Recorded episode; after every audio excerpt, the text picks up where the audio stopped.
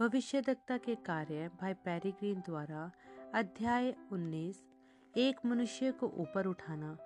मेरी कोई इच्छा नहीं है कि मैं यीशु मसीह को ऊपर उठाऊं। मैं, ना ही मेरी कोई इच्छा है कि मैं भाई ब्रनम को ऊपर उठाऊं। यह बात लोगों को इसलिए अजीब लगेगी क्योंकि वे इस कथन की गलत समझ को पाले हुए हैं। यह यहुन्ना बारह की बत्ती से लिया गया है, जहाँ यीशु ने कहा, और मैं यदि मैं पृथ्वी से उठा लिया गया तो सब मनुष्यों को अपने पास खींच लूँगा। पर इस कथन का हवाला संदर्भ से बाहर ही दिया जाता है। यदि मैं उठाया गया तो मैं सब मनुष्यों को अपने पास खींच लूँगा। यह हिस्सा पृथ्वी से ऊपर छूट ही जाता है। यह हिस्सा यीशु की मृत्यु से संबंधित है, क्योंकि ठीक अगली ही आयत यहुन्ना बारह की तेती कहती है, वह उसने यह बताने के लिए बोला था कि वह कैसी मृत्यु मरेगा। यह हिस्सा होने वाले क्रूज पर चढ़ाए जाने वाले का हवाला देता है। इसीलिए मेरी कोई इच्छा नहीं कि यीशु मसीह को ऊपर उठाऊं, कि उसे फिर से क्रूज पर चढ़ाऊं, जैसे इब्रानियों के छठे अध्याय में लिखा है। इस संदेश के विरोधी अक्सर हम पर गलत दोष लगाते हैं। भाई ब्रनम को ऊपर उठाने का। फिर से कहूँ, मुझे भाई ब्रनम को ऊपर उठाने की कोई इच्छा नहीं है, परंतु उस, उनमें खुदा की महिमा करने की मुझमें इच्छा ज़रूर है, जैसे उन्होंने पोलुस में खुदा की महिमा की थी। भाई ब्रनम को खुदा से लेकर शैतान तक सब कुछ कहा जा सक, जा चुका है। लोगों के अंदर हालाँकि एक प्रवृत्ति तो होती है कि एक मनुष्य को खुदा बनाए। मुसलमानों ने उदाहरण के लिए मोहम्मद को एक अरबी भविष्य जो 570 से छह सौ बासठ ईस्वी के दौरान जिया था, उनका उद्धारकर्ता घोषित कर दिया। मतलब उन्होंने एक मनुष्य को लिया और उसे अपना मसीहा बना दिया। मसीही लोग दूसरी ओर कहते हैं कि नाजरत का यीशु मसीह कुवारी मरियम से जो पैदा था, उनका प्रभु और उद्धार करता है। उनका मसीहा, उनका छुटकारा करने वाला बलिदान का मेमना पर पृथ्वी से उठा लिया गया था, क्योंकि दूसरे यह सोचते थे कि वह खुद को खुदा बनाता है। चेलों पर उसे यीशु बुलाने पर पाबंदी थी, क्योंकि उसके तो नाम का मतलब ही यहोवा बचाने वाला था। उन पर तो उसे इमानुएल बुलाने तक पर पाबंदी थी, जिसका मतलब है खुदा हमारे साथ सचमुच में नए नियम का यीशु मसीह ही पुराने नियम का यहोवा खुदा था। हम जानते हैं कि जो कुछ भी खुदा था, उसने मसीह में उड़ेल दिया और जो कुछ मसीह था, उसने अपनी कलीसिया में उड़ेल दिया। तब फिर हम बाइबल में उदाहरण पाते हैं जहाँ खुदा के जनों को मसीह समझने की भूल हो जाती रही है। पहली वाली निश्चय ही यहुना बपतिस्मा देने वाला है, जो एलिया की आत्मा में यीशु मसीह का पेशरो होने के लिए लाया था। मलाकी तीन की पूर्ति करता हुआ, जिसकी गवाही मसीह ने ही दी। जिसने कहा कि यही वह एलिया है जिसे आना था और पितरों के मनों को पुत्रों की ओर फेरना था। लोग उसे मसीह समझने की भूल कर बैठे थे, क्योंकि वे प्रभु के पहले प्रगटीकरण को देख रहे थे। पोलूस, जिसका जहाज़ टूट कर डूब गया, फिर एक खतरनाक सांप के द्वारा डसा गया और लोग ऐसे देख रहे थे जैसे शैतान हो। वे सोच रहे थे कि सांप ज़रूर खुदा की ओर से प्रतिशोध था, क्योंकि वह जहाज़ के डूबने से बच निकला था। देखिए कैसे उनका बर्ताव बदला था। हालाँकि वह सांप के काटने से भी मरा नहीं था। उन्होंने अपना मन बदल लिया और कहने लगे कि वह ही खुद, वह ही एक खुदा है। उन्होंने कई सम्मानों से उसका आदर सम्मान किया, जैसा पोलुस बताता है। बेशक उसकी उपासना करने के लिए उन चमत्कारिक कामों के कारण जो उसने उनके बीच किए थे। पत्रस ने शतपति कुर्नेलियोस के घर पर मनुष्यों को स्वयं उसी की उपासना करते पाया, क्योंकि पत्रस कुर्नेलियस को दिए गए एक संदेश, एक दर्शन की पूर्ति स्वरूप आया था। पत्रस ने शतपति से इस आदर को स्वीकारने से मना कर दिया। उसे केवल खुदा के लिए ही सीमित रखने हेतु और कुर्नेलियस को आश्वस्त किया कि वह भी उसी की तरह एक मनुष्य है। प्रकाशित वाक्य 19 की 10 में यहुन्ना बताता है, और मैं उसके पैरों पर उसकी उपासना करने को गिर पड़ा और उसने मुझसे कहा, देख, ऐसा मत कर। देख, मैं तेरा और तेरे भाइयों का संगी दास हूँ, जिसके पास यीशु की गवाही है। खुदा ही को दंडवत कर, क्योंकि यीशु की गवाही भविष्यवाणी का आत्मा है। पौलुस ने लुकानिया में प्रचार करते समय अचानक यह महसूस किया कि एक अपाहिज व्यक्ति के अंदर चंगा होने का विश्वास था और उसने ऊँची आवाज़ से कहा, अपने पैरों पर सीधा खड़ा हो जा। और वह उछला और चलने लगा। लोगों ने उसे देखकर तुरंत कहा कि, देवता मनुष्य के रूप में होकर हमारे पास उतर आए हैं। वे तो बरनबास की प्रतीति करके बलिदान चढ़ाने जा रहे थे। जो पोलुस के साथ था, पोलुस को मर्क्यूरस और बरनाबास को जुपिटर मानकर दोनों प्रेरितों ने जब सुना तो अपने अपने कपड़े फाड़े और लोगों में दौड़कर गए। यह चिल्लाते हुए और कहते हुए, श्रीमानो, आप यह काम क्यों करते हो? हम भी तुम्हारे समान दुख सुख भोगी मनुष्य हैं और तुम्हें सुसमाचार सुनाते हैं। कि तुम इन व्यर्थ वस्तुओं से अलग होकर जीवते खुदा की ओर फिरो। क्यों इन बेचारे भटकाए हुए लोगों ने ऐसा किया था? ये इसलिए था क्योंकि उन्होंने खुदा के समर्थ को इन दो मनुष्य में से प्रकट होते देखा था, सो उन्होंने इन दोनों मनुष्यों को देवता समझ लिया था। अब यीशु कहते हैं यहुना दस की चौंतीस में, क्या यह तुम्हारी ही व्यवस्था में नहीं लिखा, मैंने कहा, तुम खुदा हो। यदि उसने उन्हें खुदा कहा जिस, जिनके पास खुदा का वचन आया करता था।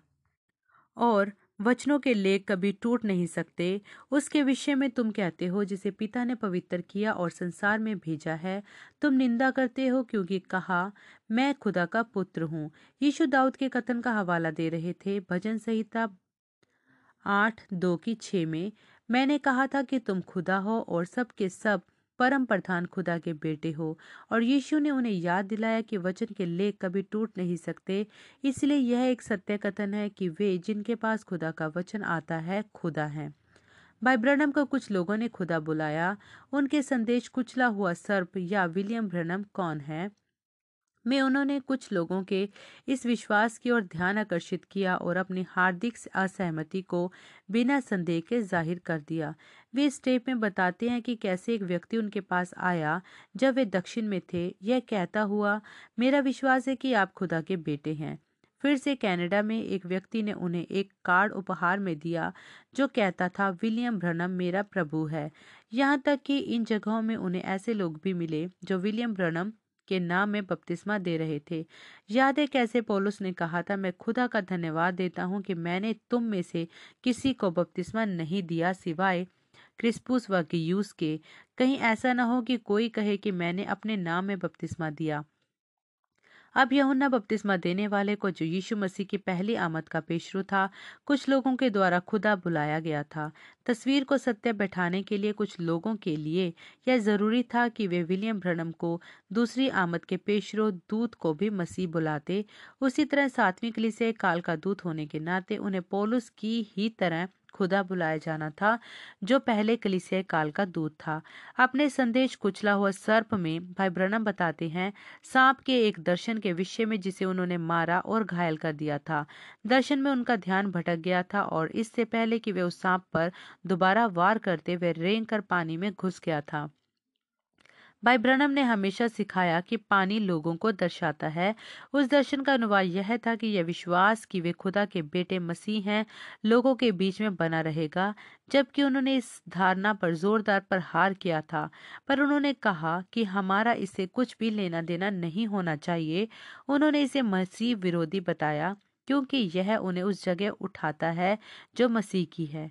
वह बोले, जैसे यहुन्ना बपतिस्मा देने वाला मैं घटूं और वह बढ़े उसने यह इससे पहले कहा, जबकि सब में सब कुछ आए, वह एलिया की आत्मा में एक नबी होगा। उसने वह होने से मना नहीं किया था, पर अपने एक सवाल जवाब के टेप में चेतावनी दी, यदि आप यीशु मसीह की जगह मुझे रख दोगे और यह कहोगे कि मैं ही प्रभु यीशु मसीह हूँ तो आप तो मुझे मसीह विरोधी बना रहे हो। वे बोले, मैं तो खुदा के सामने एक भगोड़े के रूप में जाना ज़्यादा पसंद करूँगा बचाए मसीह विरोधी के। पर वे स्थिति को साफ़ करने के लिए एक साधारण सी तुलना प्रयोग करते हैं, जब उन्होंने कहा, यदि मेरे अंदर बिथा यौवन की आत्मा होगी तो मैं बिथो वन की तरह संगीत बनाऊँगा। इसलिए यदि आप यह कह रहे हो कि मसीह मुझमें रहता है, मेरी प्रार्थना होगी कि आप सौ प्रतिशत सही होंगे। साथ के लिए कालों का अवलोकन पुस्तक में पृष्ठ तीन सौ अट्ठाईस पर भाई ब्रनम कहते हैं मैं एक और तुलना करना चाहूँगा सातवें दूत में, जो प्रभु की दूसरी आमद का पेशरो है और यहुन्ना बपतिस्मा देने वाले के बीच सातवीं कलीसियाई काल के दूत के पास खुदा की उपस्थिति में ऐसी सामर्थ व अधिकार हैं कि ऐसे लोग होंगे जो उसे मसीह समझने की भूल कर बैठेंगे। ठीक जिस तरह उन्होंने यहुन्ना के दिनों में की थी, जब वे बाहर आए थे और पूछा कि क्या वही वह मसीह था और उसने जवाब दिया था कि वह नहीं था। पर भाई ब्रनम, हम इस तर्क करते हैं कि याद रखें कि अंतिम दिनों में एक आत्मा होगी जो कुछ लोगों को भरमा कर यह विश्वास करवाएगी कि सातवां दूत ही मसीह है, पर यह चुने हुओं को नहीं भरमा पाएगी। क्योंकि चुने हुओं का भरमाया जाना असंभव है। उन्होंने कहा कि वे प्रभु यीशु मसीह नहीं हैं, मसीह नहीं, पर वे आपके भाई हैं, प्रभु के एक सेवक, खुदा के एक नबी और उन्हें कोई और आदर का बड़ा स्थान नहीं चाहिए, जो यहुन्ना बपतिस्मा देने वाले से ऊँचा हो। दुखद बात यह है, वे समझाते हैं कि यह लोग उनके दुश्मन नहीं थे, पर मित्र थे। दुश्मनों को तो वे भूल सकते थे, वे बताते हैं, पर ये अच्छे लोग थे। उनके भाई लोग जो उनसे प्यार करते थे और वह सब कुछ करने को तैयार थे, जो यह उनसे कहते सिवाय एक चीज़ के, और वह थी यह बात जब उन्होंने कहा कि इस विरोधी विश्वास व शिक्षा में से निकल आए। जब भाई ब्रनम कुचला हुआ सांप प्रचार कर चुके, तब यह लोग उनके पास आए और माफ़ी मांगी। यह कहकर कि वे इसका ज़िक्र अब कभी नहीं करेंगे। पर, और यह सबसे ज़्यादा चकित करने वाली बात है, वे आज भी वैसा ही कर रहे हैं। यह विश्वास कि भाई ब्रनम खुदा थे, एक ताकतवर, फैल जाने वाली आत्मा थी, जिसके कारण इस संदेश को बहुत ज़्यादा विरोध मिला। मैंने इस आत्मा के प्रभाव को महसूस किया और मुझे दूसरी घटनाओं के विषय में भी बताया गया, जिन्हें मैं यहाँ बताऊँगा। एक परिवार जो इस विश्वास में बहुत पक्के हो गए थे कि भाई ब्रनम खुदा थे एक बार देश के एक छोर से दूसरी छोर सफ़र कर रहे थे और एक जगह एक शहर में एक होटल के कमरे में ठहरे थे। मैं इस परिवार का नाम एक्स बुलाऊँगा। एक और परिवार जिन्हें मैं वाई नाम दूँगा, उस शहर में आए और संयोग से उसी होटल में आ ठहरे और वह भी उसी कमरे में। वाई परिवार सत्य पर विश्वास करता था कि भाई ब्रनम खुदा के नबी थे। रात के वक्त उस कमरे में जिसमें वाई परिवार रुका था, दोनों भाई वाई और उनकी पत्नी कई बार जगा दिए गए उस रात भर। किसी ऐसी चीज़ के द्वारा जो बार बार उनके पास आती रही, एक प्रकाशन की तरह, जिसने कहा, विलियम ब्रनम खुदा है। वे अपनी आत्मा में बहुत परेशान हो गए। इस विषय में और अगले दिन एक दूसरे से इस पर बातचीत की। वे इस अनुभव से इतने अशांत हो गए थे कि उन्होंने इसके बारे में कुछ मित्रों को बताया, जिन्होंने इस कहानी को भाई ब्रणन तक पहुँचा दिया। यह पूछते हुए कि यह सब क्या चक्कर है? अब भाई वाई और उनका परिवार नहीं जानता था कि परिवार एक्स उनसे पहले होटल के उसी कमरे में आकर ठहरे थे। भाई ने आत्मा के द्वारा इस अजीब चीज़ को उन्हें समझाया जो उनके साथ घटी थी। यह है वह जो घटित हुआ था। उन्होंने कहा, भाई एक्स व उनका परिवार उस कमरे में एक रात पहले आकर रुके थे और उनमें वह आत्मा थी। यह आत्मा उस कमरे में तब भी थी और यह था वह जो भाई वाई व उनकी पत्नी ने सुना था। मेरे लिए इसने साबित कर दिया था कि वह एक आत्मा थी। अगले सबूत के लिए कि देवताओं पर विश्वास एक आत्मा होती है, मैं याद करता हूँ भाई ब्रनम के 21 नवंबर 1965 को पहली बार ट्यूसान टेबनिकल आने को। एक दिन पहले मुझसे किए उनके आग्रह पर करीब पाँच मिनट के लिए भाई ब्रनम मंडली को यह समझाने के लिए उन्होंने मुझसे ट्यूसान आने के लिए कहा था और यह कि टैबनिकल के पीछे वे थे कि उन्होंने उसे उनका चर्च बताया था। उन्होंने बताया कि कैसे प्रभु ने वह भवन उन्हें उसे किराए पर लिए जाने से भी पहले दिखा दिया था। क्योंकि उन्हें यह छोटी सी बात कहनी थी। वे लोग जो उनके खुदा होने का विश्वास किया करते थे, वहाँ उपस्थित थे। स्वाभाविक ही बड़ी संख्या में थे। जबकि मैं चाहता था कि उस सुबह वे प्रचार करते, वे अपनी इस इच्छा में सुनिश्चित थे कि मैं मैं ही प्रचार करूँ, ताकि मैं चर्च के पास्टर के रूप में अपनी जगह ले सकूँ। वे चाहते थे कि मैं आत्मनिर्भर रहूँ, पर उनके समर्थन के साथ यहाँ ज़रूरत हो। उस सुबह जब मैं अपना संदेश खुदा कितना महान लाया और वचन में आया कि वचन दो धारी तलवार से भी ज़्यादा तेज होता है और हृदय के विचारों व इरादों को दूर ही से पहचानता है। किसी चीज़ ने मुझसे बात की जब मैं पुलपिट पर खड़ा था और कहा, हृदय के विचारों और इरादों को पहचानने वाले भाई ब्रनम, वही करते हैं या है खुदा। तीन बार यह मुझ पर दोहराया गया। मैंने इसे बोलने का प्रतिरोध किया। उस सुबह सभा के तुरंत बाद भाई ब्रना पुलपिट के ठीक सामने की जगह में आ गए और संदेश के लिए मुझे बधाई दी। भाई रॉय रॉबर्टसन आए और मुझे मेरे अभिषेकित किए जाने की बधाई दी और मेरे साथ एक गवाह के रूप में खड़े थे। जब भाई ब्रनम ने इन शब्दों को मुझसे कहा, भाई पैरी, उन्होंने कहा, ठीक पुलपिट के सामने, क्या आपको याद है भजन संहिता बाई में जब दाऊद ने कहा मेरे खुदा मेरे खुदा, तूने मुझे क्यों छोड़ दिया? वह कौन था? वह क्रूस पर मसीह था। मैंने तुरंत जवाब दिया, तब यह मुझे समझ में आया बाय ब्रनम, मैंने कहा, आपने मेरी आत्मा में कुछ पकड़ लिया। तीन बार उन्होंने उत्तर दिया। पर, भाई ब्रनम, मैंने कहा, दाऊद एक मुँह था, आप भी खुदा के मुँह हैं। भाई पैरी, मुझे पहले व्यक्ति के रूप में चीज़ें कहनी पड़ती हैं, जो मैं नहीं होता। यह तो वह ही होता है। मैंने फिर कहा, भाई ब्रनम आप एक नबी हैं, आप खुदा का मुँह हैं। इस विषय पर उनके अंतिम उत्तर ने कोई संदेह बाकी नहीं छोड़ा कि वे कहाँ खड़े थे और मैं इसे यहाँ इसलिए दर्ज करूँगा ताकि कोई चूक ना हो। उनकी आवाज़ में कोई अनिश्चितता नहीं थी। जब उन्होंने कहा, भाई ग्रीन, यह कभी मत भूलिएगा, मैं कैंटकी का हूँ, क्योंकि मैं ये विश्वास करता हूँ कि खुदा के नबी ने मुझसे वे शब्द कहे थे। मैं उन्हें भूला नहीं हूँ। मैं विश्वास करता हूँ कि वे एक नबी थे जिसमें खुदा रहता था। इस पीढ़ी से आकर मुलाकात करता हुआ इस पीढ़ी के लिए खुदा की आवाज़ यीशु मसीह आज वैसा ही मनुष्य के पुत्र के प्रकट करता है। ठीक उसी तरह जिस तरह वह प्रकट हुआ था यीशु की सेवकाई में, ठीक जिस तरह वह अब्राहम के तंबू पर प्रकट हुआ था, सारा के दिल के भेद को उजागर करता हुआ उसकी ओर पीठ फेर कर पर मैंने यह सोचना शुरू किया कि मुझसे भाई ब्रनम ने यह याद रखने को क्यों कहा था कि वे कैंटकी के थे। मैं हर विषय बिंदु पर चकराया जैसे जैसे वह मुझ पर ज़ाहिर होता गया। मैंने उन्हें ऐसे संदेश प्रचार करते सुना जैसे रैप्चर, जहाँ उन्होंने अपनी भाजा की बात की। मेरा ध्यान तेज होता गया। क्या उनकी भाषा के विषय में कुछ है जिस पर ध्यान दिया जाना चाहिए? मैंने इस बात पर ध्यान दिया कि कैसे वे लोग जो उनके खुदा होने का विश्वास करते हैं, उनके शब्दों को तोड़ मड़ोड़ कर अपनी बात साबित करते हैं। उदाहरण के लिए, एक प्रार्थना पंक्ति में हृदय के भेदों को जानने के बाद वे प्रार्थना करते थे और व्यक्ति फ़ौरन चंगा हो जाता था। फिर वे मंडली की तरफ़ घूम कर कहते, अब, आप जानते हो कि कोई मनुष्य ऐसा नहीं कर सकता है, केवल खुदा ही। इस पर भटके हुए लोग अपने कान खड़े कर लेते थे और दावा करते थे कि यदि खुदा ही केवल ऐसा कर सकता है और भाई ब्रनम ने वह किया है तो यह तो उन्हें खुदा बनाता है। भाई ब्रनम के पास इसके लिए शब्द थे। उन्होंने कहा कि यह आत्मिक प्रकाशन का शारीरिक पापमय अनुवाद है। मैं साफ़ साफ़ देख पा रहा था कि उनका क्या मतलब था। मेरे लिए तो वे बस यह कह रहे थे, मैंने वह नहीं किया है, यह खुदा है जो उसे कर रहा है। खुदा का हमारे सामने बेपर्दा होना जैसे संदेशों में जहाँ वे यह कहते थे कि यीशु में होते हुए खुदा का एक मनुष्य में रहा, पर पैंतीकुस्त के बाद वह मनुष्य में रहने लगा।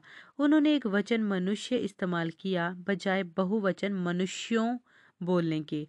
आगे चलकर मुझे एक अजीब चीज़ पकड़ में आई, जब उन्होंने कहा कि पैंती कुस्त से खुदा सुधारकों में रहता आया है। तब जब मैंने यीशु का पक्ष लेना संदेश सुना, जो वे अपनी कलिसिया के भाइयों के पास लाए थे, उन्होंने एक कथन बोला था। अब आज रात हम तो बस एक आदमी का झुंड है। इसने मुझे कुछ याद दिला दिया। एक समय के विषय में जब हम तीन भाई लोग खड़े थे, एक साथ और भाई ब्रणम ने हमें बुलाते हुए कहा, तुम आदमी मेरे साथ आकर चलो। मुझे इस पर आश्चर्य हुआ था। क्या वे यह कह रहे थे, मनुष्य जाति, आओ मेरे साथ चलो। या वे एक ही एक ही से बात कर रहे थे। पर फिर भी मैं जानता हूँ कि वे हम तीनों से बोल रहे थे। जब मैंने इस विषय बिंदु की आगे और जाँच की, टेपों में सूत्रों को खोजना चालू किया, मुझे अंत यह मालूम चला कि भाई ब्रनम यह शब्द मनुष्यों आदमियों इस्तेमाल ही नहीं करते थे। वे हमेशा मनुष्य आदमी बोलते थे। अपने संदेश अंत समय के अभिषिक्त के अंत के करीब दो आदमियों के विषय में बोलते हुए यनेस और यमरेस, वे उन्हें साफ़ तौर से मनुष्य बोलते हैं, न कि मनुष्यों। यहाँ तक कि जब इस बात पर ज़ोर दे रहे थे कि वे एक आदमी नहीं, पर दो आदमी थे, उन्होंने फिर भी शब्द का एक वचन रूप ही प्रयोग किया। मैं मामले की तय तक पहुँचा जब मेरे, मेरा ध्यान इस बात पर गया कि उन्होंने एक संदेश का नाम गलत लिया, खुदा के द्वारा बुलाए गए एक आदमी। इस संदेश में उन्होंने साफ़ साफ़ कहा कि संदेश है खुदा द्वारा बुलाए गए आदमी। शब्द ए शीर्षक में जोड़ा गया है। अब यदि मैंने उन्हें एक मनुष्य कहते सुना तब मैं समझूँगा कि वे एक आदमी की बात कर रहे हैं, जो सटीक रूप से वह था जो वे सुनना चाहते थे, जो उनके खुदा होने का विश्वास करते थे। एक खुदा, जिसे लोग एक मनुष्य कहते थे। संदेश में वे बात करते हैं दाऊद की, यूसुफ की, मूसा, यहुन्ना, पोलूस, पत्रस की। वे बात कर रहे थे मनुष्यों की। अब ये साफ़ था, वे एक बहुवचन विषय वस्तु के लिए एक वचन का प्रयोग कर रहे थे। वे बात कर रहे थे उन मनुष्यों की, जिन्हें खुदा ने बुलाया था। अब यह वचन का अनुवाद नहीं है बल्कि वचन से अनभिग होने से बचना था। पत्रस ने कहा, हमारे प्यारे भाई, पोलुस की लिखी बातों के विषय में कई चीज़ें हैं जो समझना कठिन है और कुछ और अज्ञानी लोग हैं जो उन्हें बिगाड़ते हैं, जैसा कि वे दूसरे वचनों से भी करते हैं और खुद पर श्राप ही लाते हैं। भाई ब्रनम के संदेश को ग्रहण करने के बाद भी उन्हीं को यीशु मसीह मानना जारी रखें तब भी जबकि उन्होंने चेतावनी दे दी थी कि यह मसीह विरोधी है। तो आप यीशु मसीह के लहू को तुच्छ बनाते हो। यह एक आत्मा है जो उन कुछ लोगों में बड़ी ज़ोर से व्यापत है, जो भाई ब्रनम के अनुयायी हैं। पर इसे तो ऐसा होना ही था ताकि तस्वीर सही बने रहे। मुझे हमेशा याद आता है कैसे उन्होंने मुझसे कहा था कि वचनों में अपना संतुलन बनाकर रखूँ। नतीजा यह हुआ, मुझे महसूस होता है कि मैं इस बात पर ज़ोर देने के लिए जिम्मेदार हूँ कि संदेश में संतुलन बनाकर रखा जाए किसी भी व्यक्ति को पक्ष और विपक्ष दोनों ही बातें सुनने को मिलती हैं और फिर सत्य ठीक बीच में ही होता है नहीं तो आप फिर एक वादी समूह से ज़्यादा बेहतर नहीं चल पाओगे। उदाहरण हेतु, जो मनुष्य, जो यीशु मसीह के नाम में बपतिस्मे को लेकर बीज में ही चले गए, या जैसा चर्च ऑफ़ क्राइस्ट ने संस्था के साथ किया, या फिर अनंत सुरक्षा के साथ बैप्टिस्टों ने, या फिर पवित्रीकरण की अपनी एपिस कोपेलियन विधि के साथ मैथोडिस्टों ने किया, आप इनमें से किसी के साथ भी बीज में पहुँच सकते हो। यही बात कलीसिया की व्यवस्था के साथ भी है, आप उसे कट्टर पंथ भी बना सकते हो, जो शब्द मात्र है, या आप आत्मा पा सकते हो। पर यदि शब्द यह कहता है, आत्मा उन्नति देता है, और तब सत्य बीच में ही मिलता है। मैंने ध्यान देना चालू किया कि इनमें से कुछ लोग, जिनके पास भाई ब्रणम को लेकर एक वचन विरोधी विश्वास था, वचन के एक इस हिस्से को जहाँ यीशु ने कहा, कोई मनुष्य नहीं जानता सिवाय उनके जो पिता से निकलकर आया, स्वयं भाई ब्रहणम पर लागू करते थे। वह कहते, कितनी बार आपने भाई ब्रनम को यह कहते सुना था, सुना है, आप लोगों को प्रचार करने के लिए आज सुबह मैं उत्तर कर आया हूँ। साधारण रूप से बात यह थी कि भाई ब्रनम यूटी का पाइक पहाड़ी पर रहा करते थे और मेरे लिए यह ज़ाहिर सी बात थी कि वे यह कह रहे थे कि वे ऊपर परसोनेज से नीचे उतरकर उन्हें प्रचार करने के लिए चर्च में आए थे। पर क्योंकि वे लोग संतुलन से इतने बाहर थे कि वे पहले एक चीज़ को पकड़ लेते और फिर अगली ताकि पहली को साबित करें, उन चीज़ों के आयामों तक पहुंचकर और टटोल कर जो तर्क संगत भी नहीं थी। किसी विषय बिंदु को साबित करने के लिए बस अंत वे लोग अपनी सोच के सबसे गिरे हुए स्तर तक आ गए, जब वे विलियम ब्रनम को भी एक कुमारी से पैदा होने का श्रेय देने लगे। मैं ये जानता हूँ क्योंकि उन्होंने मुझे भी व्यक्तिगत रूप से इस गलत शिक्षा के द्वारा समझा कर राज़ी करना चाहा था। जब दादी माँ ब्रहणम ज़िंदा थी, उनमें से कुछ लोग एक दिन एक राशन की दुकान में उनके पास पहुँचे और उन्हें बुलाया मरियम। मैं उनकी तस्वीर बना सकता हूँ अभी। वह नन्हे काले बालों वाली महिला उनके बाल सिर के पीछे जूड़े में बंधे हुए, उनकी आँखें चमकीली थी और उनके कानों के सिरे पर भावनाओं से सफेदी झलक रही थी। उन्हें बिल्कुल साफ़ तौर से यह बताते हुए कि वे कोई कुंवारी नहीं थी कि उनके सबसे बड़े बेटे विलियम के पिता चार्ल्स ब्रैनम थे। जिस दिन मेरे पास यह कुमारी से जन्म की शिक्षा लाई गई थी, मैंने कैसे अपना सिर हिलाया था क्योंकि मुझे यह विश्वास ही नहीं हो रहा था कि वे लोग जो उनसे इतना ज़्यादा प्यार करते थे, ऐसी गलत शिक्षा को पाले हुए थे। मैंने उन्हें बताया कि मैं निश्चित रूप से ऐसा वचनों में नहीं पाता और भाई ब्रनम ने कहा था कि संदेश में कि हर एक चीज़ वचनों में पाई जानी ही चाहिए। उन्होंने जवाब में पूछा कि क्या यह सत्य नहीं कि भाई ब्रनम ने ही सिखाया है कि सभी वचन कई मतलब लिए हुए हैं? मैंने पूछा कि क्या उनका इशारा उस वक्त यशया की भविष्यवाणी की ओर था जो एक कुंवारी के गर्भवती होने से संबंधित है? भाई ब्रनम और यीशु मसीह दोनों से मतलब रखती थी। उन्होंने उत्तर दिया कि ऐसा ही था। मैंने उनका ध्यान इस तथ्य की ओर आकर्षित किया कि यीशु ने मरियम को सुधारा था जब उन्होंने कहा था, मुझे अपने पिता के काम में लगा होना आवश्यक है। मैंने उनसे पूछा कि फिर ऐसा कैसे हो सकता है कि भाई ब्रनम तो चार्ल्स ब्रनम को ही अपना पिता बुलाते हैं। और यह बिल्कुल ज़मीनी उदाहरण दिया कि कैसे उनके पिता हर नए साल के पहले दिन तंबाकू चबाना छोड़ देते थे। मैंने उन्हें बताया कि कैसे भाई ब्रनम ने स्वयं को एक गोखरू बताया और एक पापी जो खुदा के अनुग्रह के द्वारा ही बचाया गया था। तब यह भाई, जिससे मैं बात कर रहा था, अपना सबसे ऊँचा तर्क लेकर आया, कहते हुए, पर क्या आपने कभी उन्हें यह कहते हुए नहीं सुना कि उन्हें अपने पिता के काम पर होना है? यदि यह मुझे राज़ी करने के लिए बनाया गया था तो यह असफल हो गया, क्योंकि मैंने कहा, जी हाँ श्रीमान। पर उन्होंने मुझे अपने पिता के काम पर होने को कहा था। पर मैं जानता हूँ कि पी ओ ग्रीन ही मेरे पिता है। मैं जारी रहा। देखिए, श्रीमान, एकमात्र कारण जो यीशु मसीह को एक कुवारी से जन्म लेना पड़ा था, वह सर्प के वंश से बचकर निकलना था, ताकि वह मानव जाति के पापों के लिए मरने को एक सिद्ध बलिदान हो सके। भाई ब्रनम ने कहा कि यीशु मूसा के पापों के लिए मरे थे। उन्होंने यह भी कहा कि यीशु मसीह उनके अपने भाई ब्रनम के पापों के लिए भी मरे। मैंने उनके सामने यह चूक तर्क रखा कि यदि भाई ब्रनम को कुंवारी पैदाइश होना होता, ताकि वे पाप रहित हो सकें, ताकि वे भी अपने पापों के लिए मारे जा सकें तो फिर तो यीशु मसीह कलवरी पर फालतू में लटक गए। यह तो बल्कि ऐसी बात हो गई जैसे यीशु मसीह का लहू एक अपवित्र तुच्छ चीज़ है। मसीह विरोधी शिक्षा के सिवाय कुछ भी नहीं।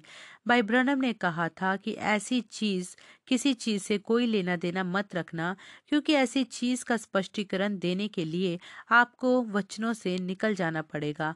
मसीह विरोधी क्या होता है? यह तो वचन विरोधी ही होता है। देखिए श्रीमान, मैंने कहा, आइए उनके जन्म के मामले को भूल जाएँ, क्योंकि मैं देख रहा हूँ कि आप इससे पूर्णतः सम्मत हैं। पर क्या आपको यह नहीं मालूम कि उनके पास बच्चे भी हैं? क्या आप यह नहीं समझते कि इसका क्या मतलब है? वह तो इसका जवाब देने के लिए न जाने कहाँ पहुँच गया। कहते हुए, पर वे तो उन्हें बोलकर असितव में लाए हो सकते हैं।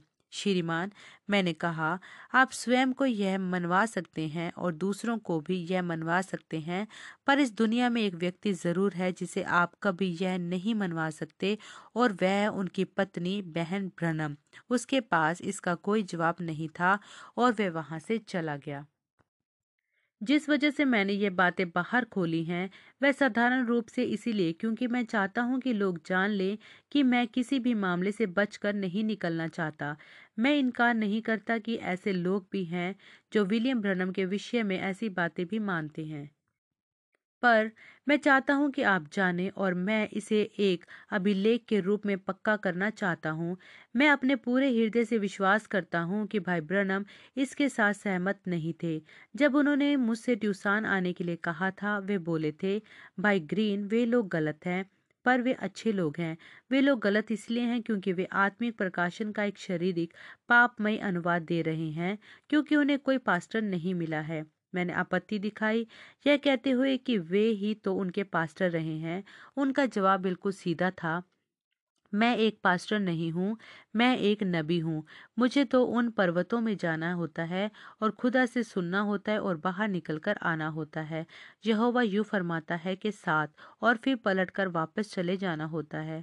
मुझे इस समस्या में एक बड़ी अंतर्दृष्टि मिली जब वे मुझे उन लोगों के साथ अपने संबंध के विषय में बताने लगे। उन्होंने मुझे बताया कि कैसे वे लोग इतने पास बने रहते थे कि वे अपनी कार को खड़ा करके ऊपर भी नहीं जा सकते थे। खुदा से मुलाकात करने को, बिना ऐसे लोगों से कार के भरे होते हुए या फिर मेरा नीचे आने का इंतज़ार करते हुए वहीं बैठे हुए ना हो या पूछने के लिए तैयार कि क्या हुआ। मैं, जैसा कि मैं हूँ, वे बोले, मैं हमेशा ही बता देता हूँ, मुझे ऐसा नहीं करना चाहिए। यह सोचकर मुझे आज रोना आता है, ठीक उसी तरह जैसा उस दिन जब उन्होंने मुझे पहली बार बताया था। पर वे जो यह विश्वास नहीं करते कि भाई ब्रनम खुदा के नबी हैं, यह समझ ही नहीं सकते कि दूसरे जो उन्हें यीशु मसीह कहते हैं उनके लिए ये क्या ही बड़ी तारीफ़ है। एक आदमी तो यह इस तरह कहता है, ज़्यादातर प्रचारक तो यीशु मसीह का प्रचार करते हैं, पर विलियम ब्रनम तो यीशु मसीह को ही जीते हैं। ओ, ताकि मैं एक ऐसी ज़िंदगी जी सकूँ कि लोगों को पैरीग्रीन व यीशु मसीह में अंतर करना ठीक हो जाए। यदि लोग मुझे ना देखें, पर उसे देखें। नहीं, कुछ लोग अंतर नहीं कर पाते हैं। जब मैं किसी को यह कहते हुए सुनता हूँ कि वे यीशु मसीह थे, यह तो बस भाई ब्रनम के लिए मेरे आदर भाव की पुष्टि करता है, क्योंकि वे खुदा के क्या ही जन थे, जो कुछ लोग अंतर तक नहीं बता सके थे। पर उनके लिए जो इसे भाई ब्रनम के संदेश के विरोध में इस्तेमाल करे और कहे कि यह गलत है, मैं उन्हें निर्गमन चार ग्यारह का हवाला दूँगा। जहाँ खुदा मूसा की आपत्ति का कि मूसा वह नहीं कर पाएगा, जो करने के लिए खुदा उसे बुला रहा था, इन शब्दों के साथ उत्तर देता है, किसने मनुष्य के मुँह को बनाया है, या कौन गूँगा या बहरा करता है, या देखने वाला या अंधा करता है? क्या मैं प्रभु ही नहीं? यह खुदा था जो मूसा को बता रहा था कि उसी ने उसको वैसा बनाया जैसा वह था। उसी तरह मैं विश्वास करता हूँ कि खुदा ने ही भाई ब्रनम को वैसा बनाया जो वे थे। ठीक जिस तरह यह किसी भी मनुष्य के साथ होता है, जो किसी भी योग्य हो। ऐसा इसलिए क्योंकि खुदा ने उसे बनाया। मूसा की और उनके भाई हारून की आने वाली सेवकाई के विषय में मूसा से खुदा के वचन निर्गमन चार पंद्रह से सोलह में दर्ज हैं। इसलिए तू उसे ये बातें सिखाना और मैं उसके मुख के संग और तेरे मुख के संग होकर जो कुछ तुम्हें करना होगा, वह तुमको सिखलाता जाऊँगा। और वह तेरी ओर से लोगों से बातें किया करेगा। वह तेरे लिए मुँह और तू उसके लिए खुदा ठहरेगा। हारून के पास आप देखिए, संदेश नहीं था। खुदा का वचन तो मूसा के पास आता था, जो बल्कि हारून को बताया करता था, जो आगे बढ़कर जाता और लोगों को बताया करता था। हारून खुदा का नबी नहीं था, वह मूसा का नबी था। मूसा नबी था, खुदा का मुँह। इसीलिए मैं यह बता सकता हूँ सारी दुनिया भर में कि मेरे पास संदेश नहीं है। मैं तो केवल उसी की गवाही देता हूँ, जो मैंने देखा और सुना खुदा के मुँह भाई ब्रनम की ज़िंदगी में। मैं, भाई ब्रनम ने सिखाया कि मसीही बपतिस्मा प्रभु यीशु के, यीशु मसीह के नाम में है। वह जो मेरे, आपके और भाई ब्रनम के पापों के लिए मारा गया। पर भाई ब्रनम खुदा की ओर से भेजा गया एक मनुष्य था, एक आदमी जिसमें खुदा रहता था, एक पवित्र जन, पवित्र आत्मा के प्रेरणा के तले, जिसने इस पीढ़ी से खुदा का वचन बोला था, ठीक जिस तरह यहुन्ना बपतिस्मा देने वाला एक नबी से बढ़कर था, उसी तरह हमारा भाई ब्रनम एक नबी से बढ़कर था। वह सातवें कलिसिया काल का दूत था, यीशु मसीह के हाथ में का एक तारा। प्रकाशित वाक्य की उन सात आँखों में से एक था, जो यीशु मसीह खुदा के मेमने का खुलासा करती हैं, जो संसार की नींव पड़ने की भी पहले से घात किया हुआ है। और वह वाचा के दूत भी हैं जो खुदा ने अपने लोगों के साथ बांधी। यदि मैं जाता हूँ तो मैं वापस भी आऊँगा। उसी प्रकार प्रभु से मिलने को स्वयं को तैयार कर लो। वे एक ऐसे भी थे जिसके पास खुदा का वचन आया और इसलिए यहुना दस की चौंतीस के अनुसार उन्हें भी यह कहना गलत नहीं होगा, जैसे कि पुराने समय के नबी भी खुदा कहलाते थे। क्योंकि वचन तोड़े नहीं जा सकते। जब यीशु मसीह गलील में लोगों के बीच फिरता था, उसने कई चिन्ह चमत्कार व आश्चर्यक्रम दिखाए और अपनी शिक्षा, पुनरुत्थान के अपने संदेश को मारक जीवन व सत्य को बोला। आशा, वास्तविकता और ज़िंदगी लोगों तक लाते हुए, एक बड़े भय में होते हुए उन्होंने घोषित किया कि खुदा ने इस पीढ़ी से एक नबी की ज़िंदगी में होते हुए आकर मुलाकात की है। वैसे ही मैं भी आज यह कह सकता हूँ कि खुदा ने इस पीढ़ी से आकर मुलाकात की है, क्योंकि उसने एक सामर्थी नबी को भेजा है, जो है विलियम मैरियन ब्रनम।